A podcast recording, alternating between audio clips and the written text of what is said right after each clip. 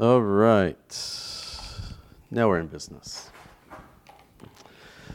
If you're at home, we uh, w- watching, uh, streaming, uh, then we do have. Uh, we are experimenting with the microphones and trying to get the my microphone to work well, but uh, it's a process, so we'll get there.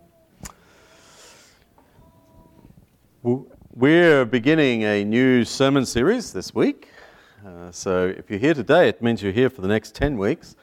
Um, but uh, I hope that uh, if you were here for the previous series, you uh, got something out of that, and, um, and, and, that you also get something out of this one. On Wednesday, uh, as was announced earlier, but if you missed it, we'll begin our second Wednesday night summer series with North Greece Road, and uh, Brother William Jones and the crew will be coming over to uh, Lawson Road here, same time as usual, 7 o'clock. And uh, he's going to bring us a, a book, uh, uh, bring us a book, bring us a lesson from the book of Ephesians. So uh, it's a four week series. We're actually going to take a two week break in the middle, but it's a four week series. And we're going to be looking at the prison epistles, which are the letters that the Apostle Paul wrote from prison. Um, and so they are Galatians, Ephesians, Philippians, Colossians. So uh, we're go- actually going to begin with Ephesians, and then the following week we'll all head to North Greece Road, and I'll present a lesson there from uh, the book of Galatians. So as I s- just started looking over things to, uh, to prep my mind for teaching a class on Galatians, I realized that in the 15 years that I've been here at Lawson Road, we've not studied the book of Galatians in any Bible class or sermon series. Somehow it's slipped through the cracks. So, in the fall, we're going to be spending some time in Galatians, okay? So, you've been, been warned. Probably a Bible class and a sermon series, just for good measure, but, uh, and growth groups. Yeah. um, in chapter 1 of Galatians, which we, we just read, uh, verses uh, 6 through 10, Paul describes how the churches receiving the, the letters, the, the letter that he's writing, are being confronted by alternative gospels. Alternative gospels.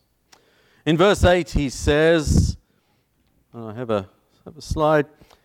Even if we or an angel from heaven should preach a gospel other than the one we preach to you, let them be under God's curse. Okay, that'll get your attention, won't it? How do I make sure that I'm not under God's curse? That sounds like a bad thing to be under. All right? Getting our gospel correct is pretty important. And so here's what we'll be discussing in the weeks ahead. Each of these is different elements of the gospel as presented in the New Testament.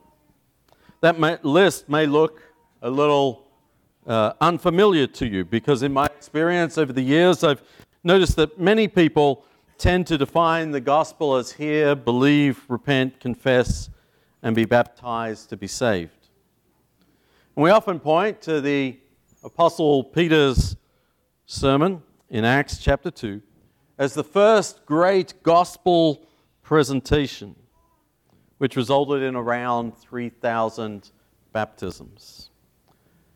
But baptism isn't the gospel. The Apostle Paul describes the gospel in 1 Corinthians chapter 15, describes or summarizes. And uh, we start reading here at verse 1. He says, Now, brothers and sisters, I want to remind you of the gospel I preached to you, which you received, and which you have ta- on which you have taken your stand. By this gospel you are saved, if you hold firmly to the word I preached to you Otherwise, you have believed in vain. For what I received, I passed on to you as of first importance that Christ died for our sins according to the scriptures, that he was buried, that he was raised on the third day according to the scriptures, and that he appeared to Cephas and then to the twelve. That is, in this situation, is Paul's summary of the gospel. Christ died for our sins according to the scriptures, buried, raised on the third day according to the scriptures, and that he appeared to Cephas and then to the twelve. So it doesn't actually contain that familiar list of us, what we might call the five steps of salvation. That's not the gospel. That may be how we respond to the gospel, but it's not the gospel. And so, so we need to be careful that we don't think that, oh, I'm going to teach you the gospel. You need to hear, believe, repent, confess, be baptized, and live faithfully ever after. Right? No, the gospel message is the message of Jesus. To keep things simple this morning, because that other slide, right, this one here, it's, uh, it's not so simple, right? Nine parts. So uh, we're not going to get through all of those this morning. I'm going to keep things simple this morning. I want to break the concept into just two parts, just for today. Next week, we'll move up our level of complexity. Some of you are saying, Where can I be next Sunday?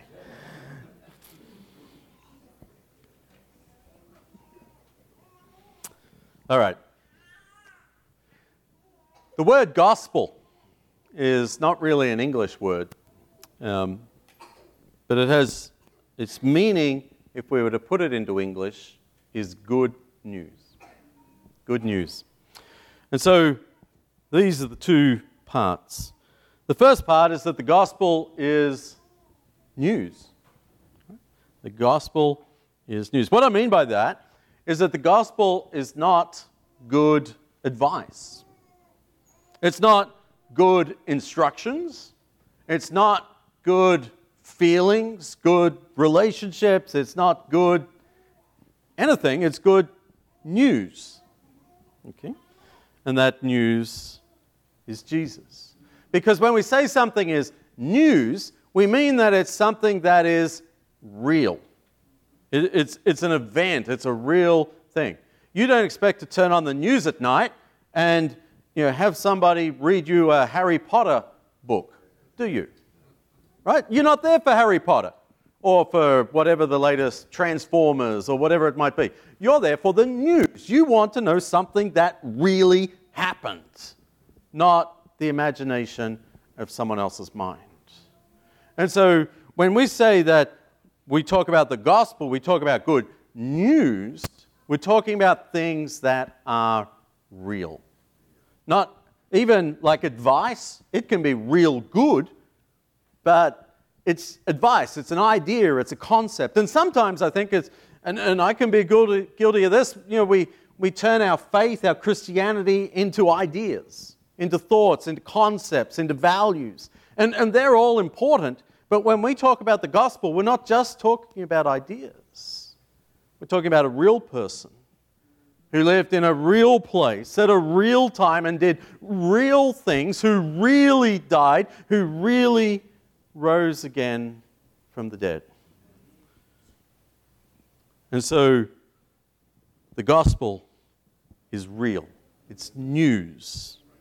It's why the first four books of the New Testament are called Gospels. And, and so you would think, oh, the first four books, Gospels. I wonder what I'll find in a Gospel, a book that's a Gospel. I know what I'll find in a book that is an encyclopedia.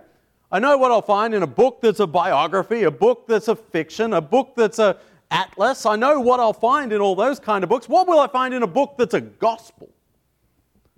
Again, some of us would say how to, how to be baptized.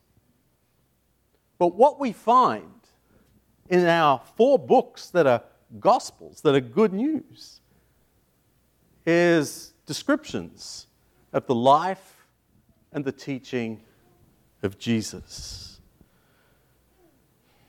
They tell us a lot about Jesus, but Paul tells us the gospel element that he focuses on the most is the end of Jesus' life, right? His death, burial, and resurrection. But it's everything that leads up to there that makes sense of what happens at the end. So Christianity isn't simply a moral code. I think some people look at the churches and they think, oh, they're just a bunch of do gooders, right? Well, you can find bunches of do gooders all over the place, right?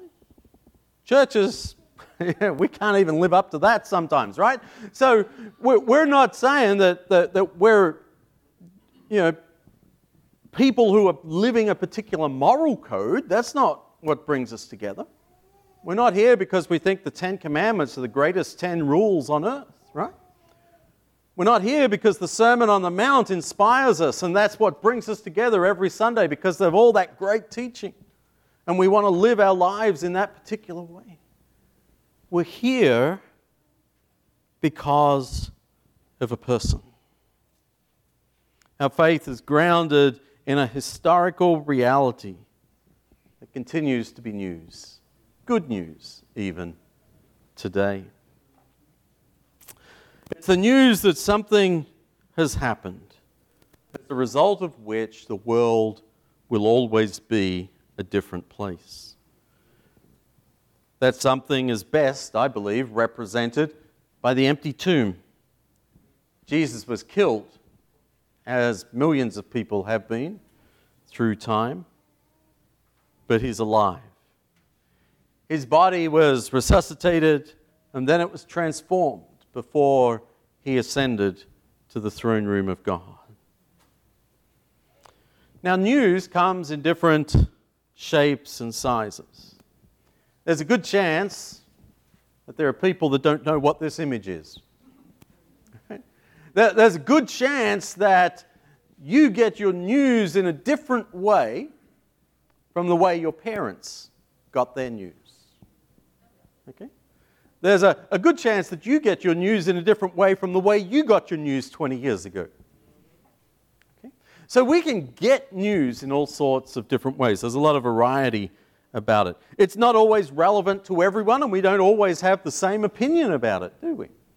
So, for instance, if I offer you a job that pays $15 an hour, and you have a job that already pays you $20 an hour, then that's news. It's a real offer, but it's not really good news for you, right? I mean, you'd be working for me, that should be worth something, but maybe not $5 an hour. In contrast, if you've been unemployed for six months, your check account is empty, you're about to default on your mortgage, your car has just been repossessed, and I offer you a job for $15 an hour, it's good news, right? And, and so our circumstances often determine whether the news we're hearing is just news or if it's good news. The significance of the news depends on the bigger picture. One of the things that's easy to miss in 1 Corinthians chapter 15, which I had on the screen earlier in verse, verse 3, oh, here it is, um, is that as a Jew, when Paul talks of Christ, he's not using it as a proper name like George. He's describing a position, the Messiah. The gospel begins with the Messiah, the anointed one who would rescue Israel and save the world. And that is the great news. The Messiah has arrived. That's where it, I mean, we probably just skimmed over that, right? And we just thought, oh, yeah, Jesus is coming, Jesus is going to die. But here, if you were a Jew hearing that, you're saying, hey, the Messiah. You go, whoa, we've been talking about the Messiah for centuries. Are you saying he's really here? And, and there would be an extent to which some of us, if we were able to find definitive evidence that the Yeti existed, right? That, that there would have been people in Jesus' day that said, oh, yeah, there's as much chance of us finding the Yeti as there is of the Messiah ever coming. And we would laugh and we'd say, well, the Yeti's not real. There were people who would say, laugh and say, yeah, the Messiah's not real. How long have we been talking about the Messiah? They've been talking about the Messiah longer than we've been talking about the Yeti. And so when Paul says the good news is the Messiah, if he's speaking to a Jewish audience, he has their attention. But the very next words are puzzling as they say that the Messiah died, right? The Messiah died for our sins. That's going to raise some questions now, isn't it? You build me up, you get me all excited about the Messiah, and now you tell me he's dead before I've even met him. That he was buried, and then look what happens next. He was raised again on the third day. And, and I would suspect that you're thinking, oh, I want to hear more about that. right? If, if the Messiah was dead but now is alive, I want to hear more about that. And you know, funny thing is, that's exactly what Paul goes on to talk about in the rest of that chapter. You see, Paul's summary of the gospel kind of fits the occasion of what it is that he's teaching them. He, he may not have nine points. And in fact, in some places, we'll see him emphasize different, different aspects of it. But here, where he's going to be teaching about the resurrection, he says, yeah, it's the Messiah, the death, and the uh, resurrection, burial, resurrection. And now let's talk about that resurrection. So, again, you might wonder or object that if this is such good news, if we get to glimpse eternity in the resurrection of Jesus, why is our world so messed up? Why is it that in just a moment we're going to gather in prayer cards, and most of those prayer cards are going to be of things that are wrong in the world? Okay. And so as we sit here and we're talking about good news, and we're talking about gospel, and we're talking about the Messiah and victory and glimpsing eternity through Jesus' resurrection. And yet, we're also dealing with the loss of loved ones. We're dealing with the, the struggles to get out of bed in the morning as our bodies decay. We're talking about behavior and things that we see going on all around us. Why is our world so messed up? And, and one reason you might ask this is because Christians have typically described the gospel as a means of escaping earth.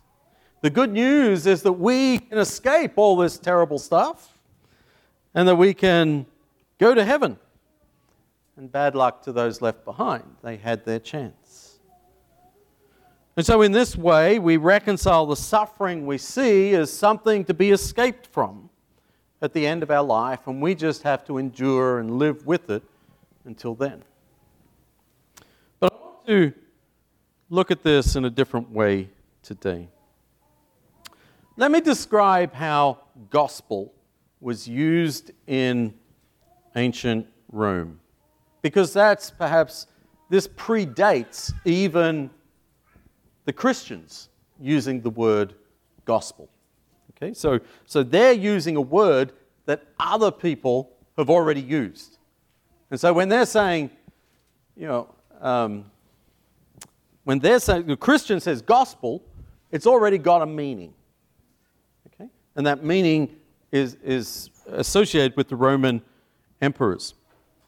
And so Julius Caesar, um, you may know, is the first real emperor of the, the Roman Empire. And after he was assassinated, we have this civil war that breaks out because everybody wants to be emperor. And this is like a moment in a lifetime. And so there are two main generals that each have armies behind them that go to war. And the first of those is uh, Julius Caesar's adopted son. His name is Octavian. There will be a quiz on the way out. Okay? Uh, and Julius, so Julius's adopted son Octavian and his uh, friend Mark Antony. You may have heard of Mark Antony before. So, with the support of Cleopatra, Queen of Egypt, Mark Antony gathers an army and he gets a lot of support, not just from Egypt, but from the region we call you know, the Middle East today. For instance, Herod the Great, who was Herod when Jesus was born, he threw his lot in with Mark Antony and Cleopatra. And so they have this formidable you know, military force. However, Octavian ultimately defeats Mark Antony in a ma- major sea battle uh, north of, of Egypt on the Mediterranean Sea on the 2nd of September 31 BC. So just 30 years before the birth of Jesus. Mark Antony and Cleopatra famously flee to Egypt where they take their own lives. And so the outcome of this battle was certainly news. Whether it was gospel or not depended on your perspective, didn't it? It could be gospel or it could be fear inducing news, depending on which general you had supported to this point.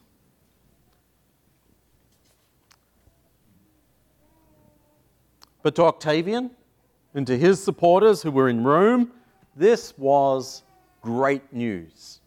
Rome would be celebrating when they hear the news, okay? Because you have Octavian in Rome and you have um, Mark Antony and Cleopatra in Egypt. Peace is at hand. The war is over. Mark Antony has been defeated. He and Cleopatra have taken their lives. In fact, the phrase good news becomes a slogan for Octavian as he continues his emperorship. He comes to be known in time as Caesar Augustus, the same Caesar who requires the census when Jesus is born.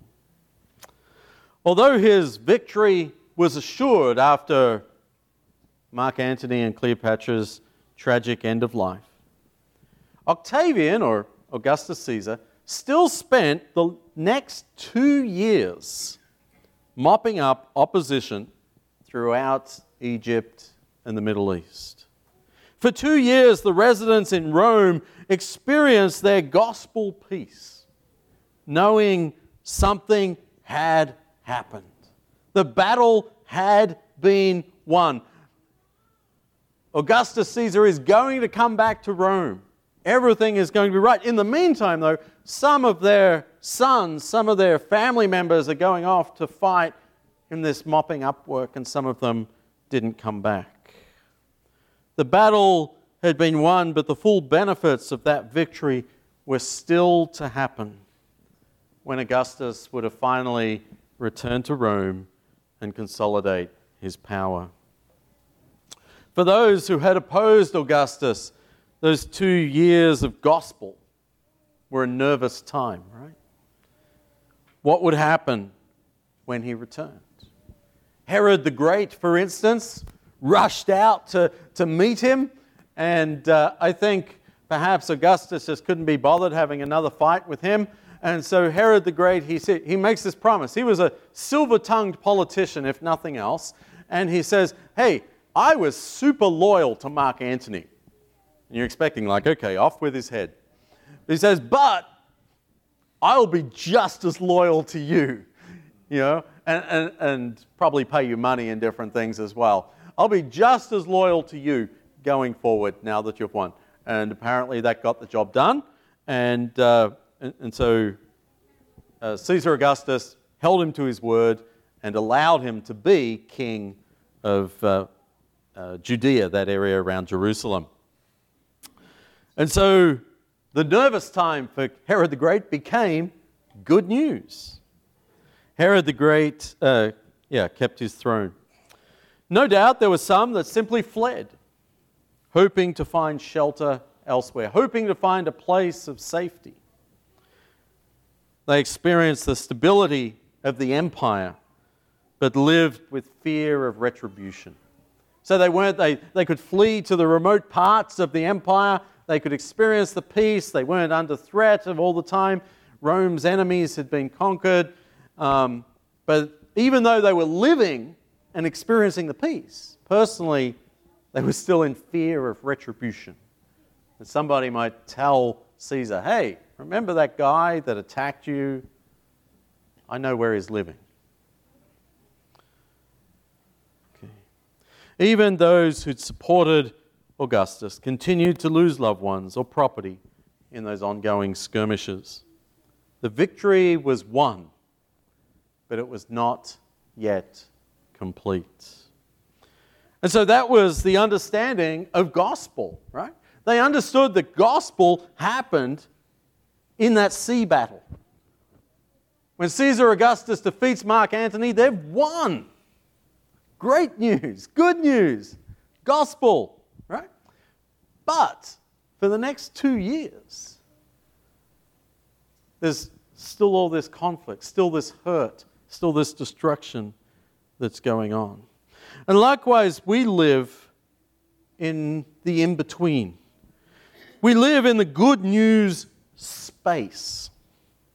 The gospel uh, between already and not yet.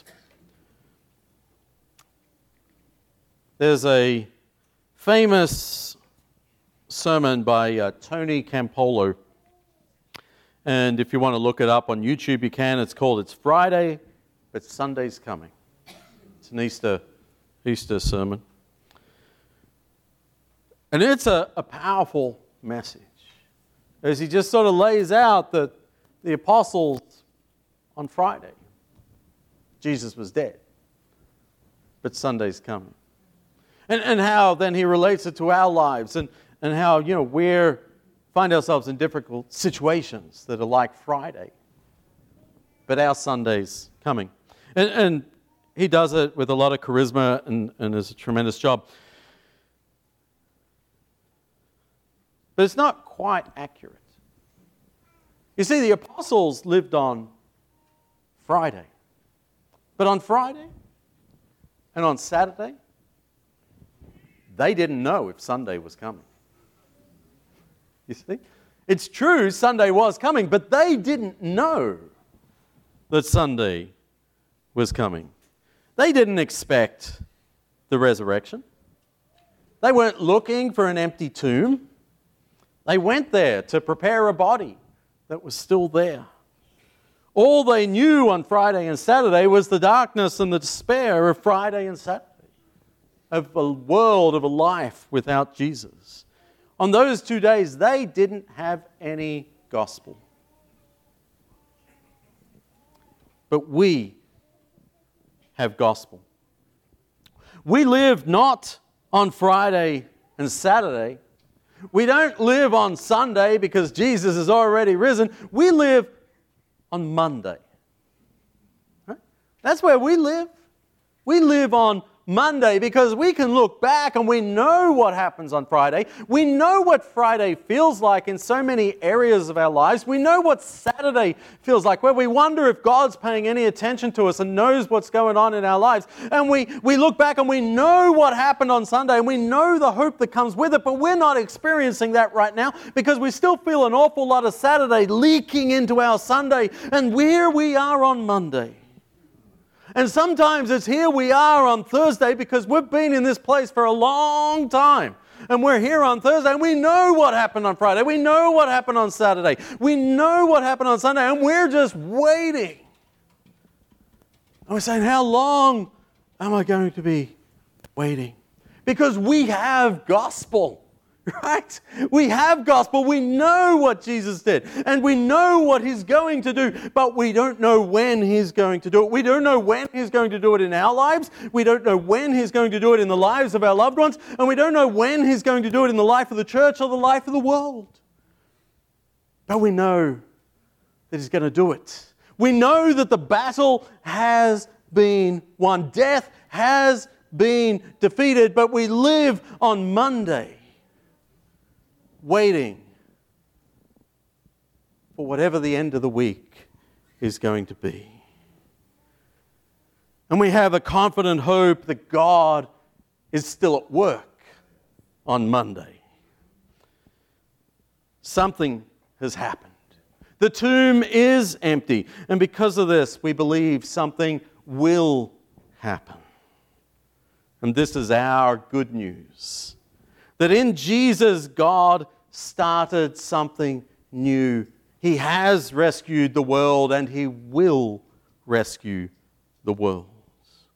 And that's really what the rest of 1 Corinthians chapter 15 goes on to describe. And I encourage you to go ahead and, and read that this week to, to get the full picture because the reason that Paul says, This is my summary of the gospel, and he leads to the resurrection, is he says, It makes a difference in your life.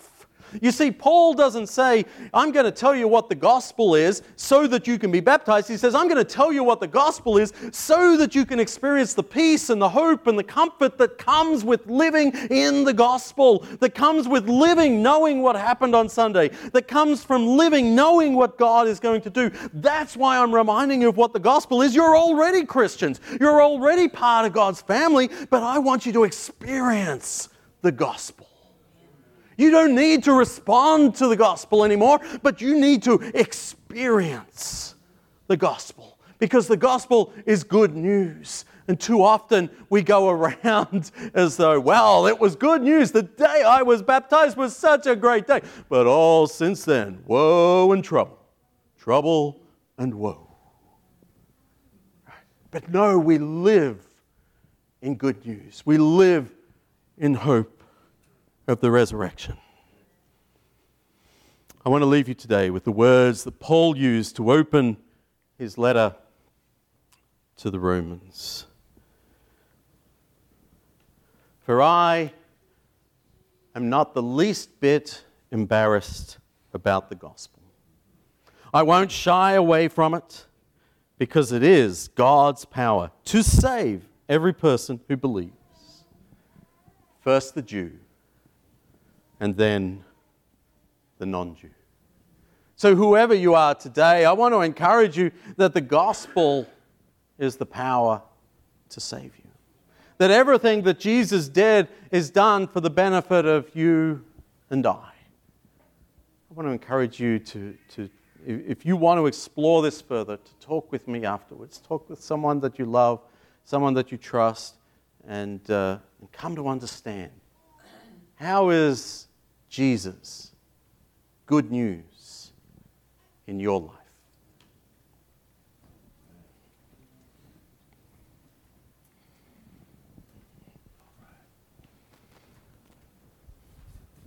All righty, we're going to sing this one before we uh, take a break.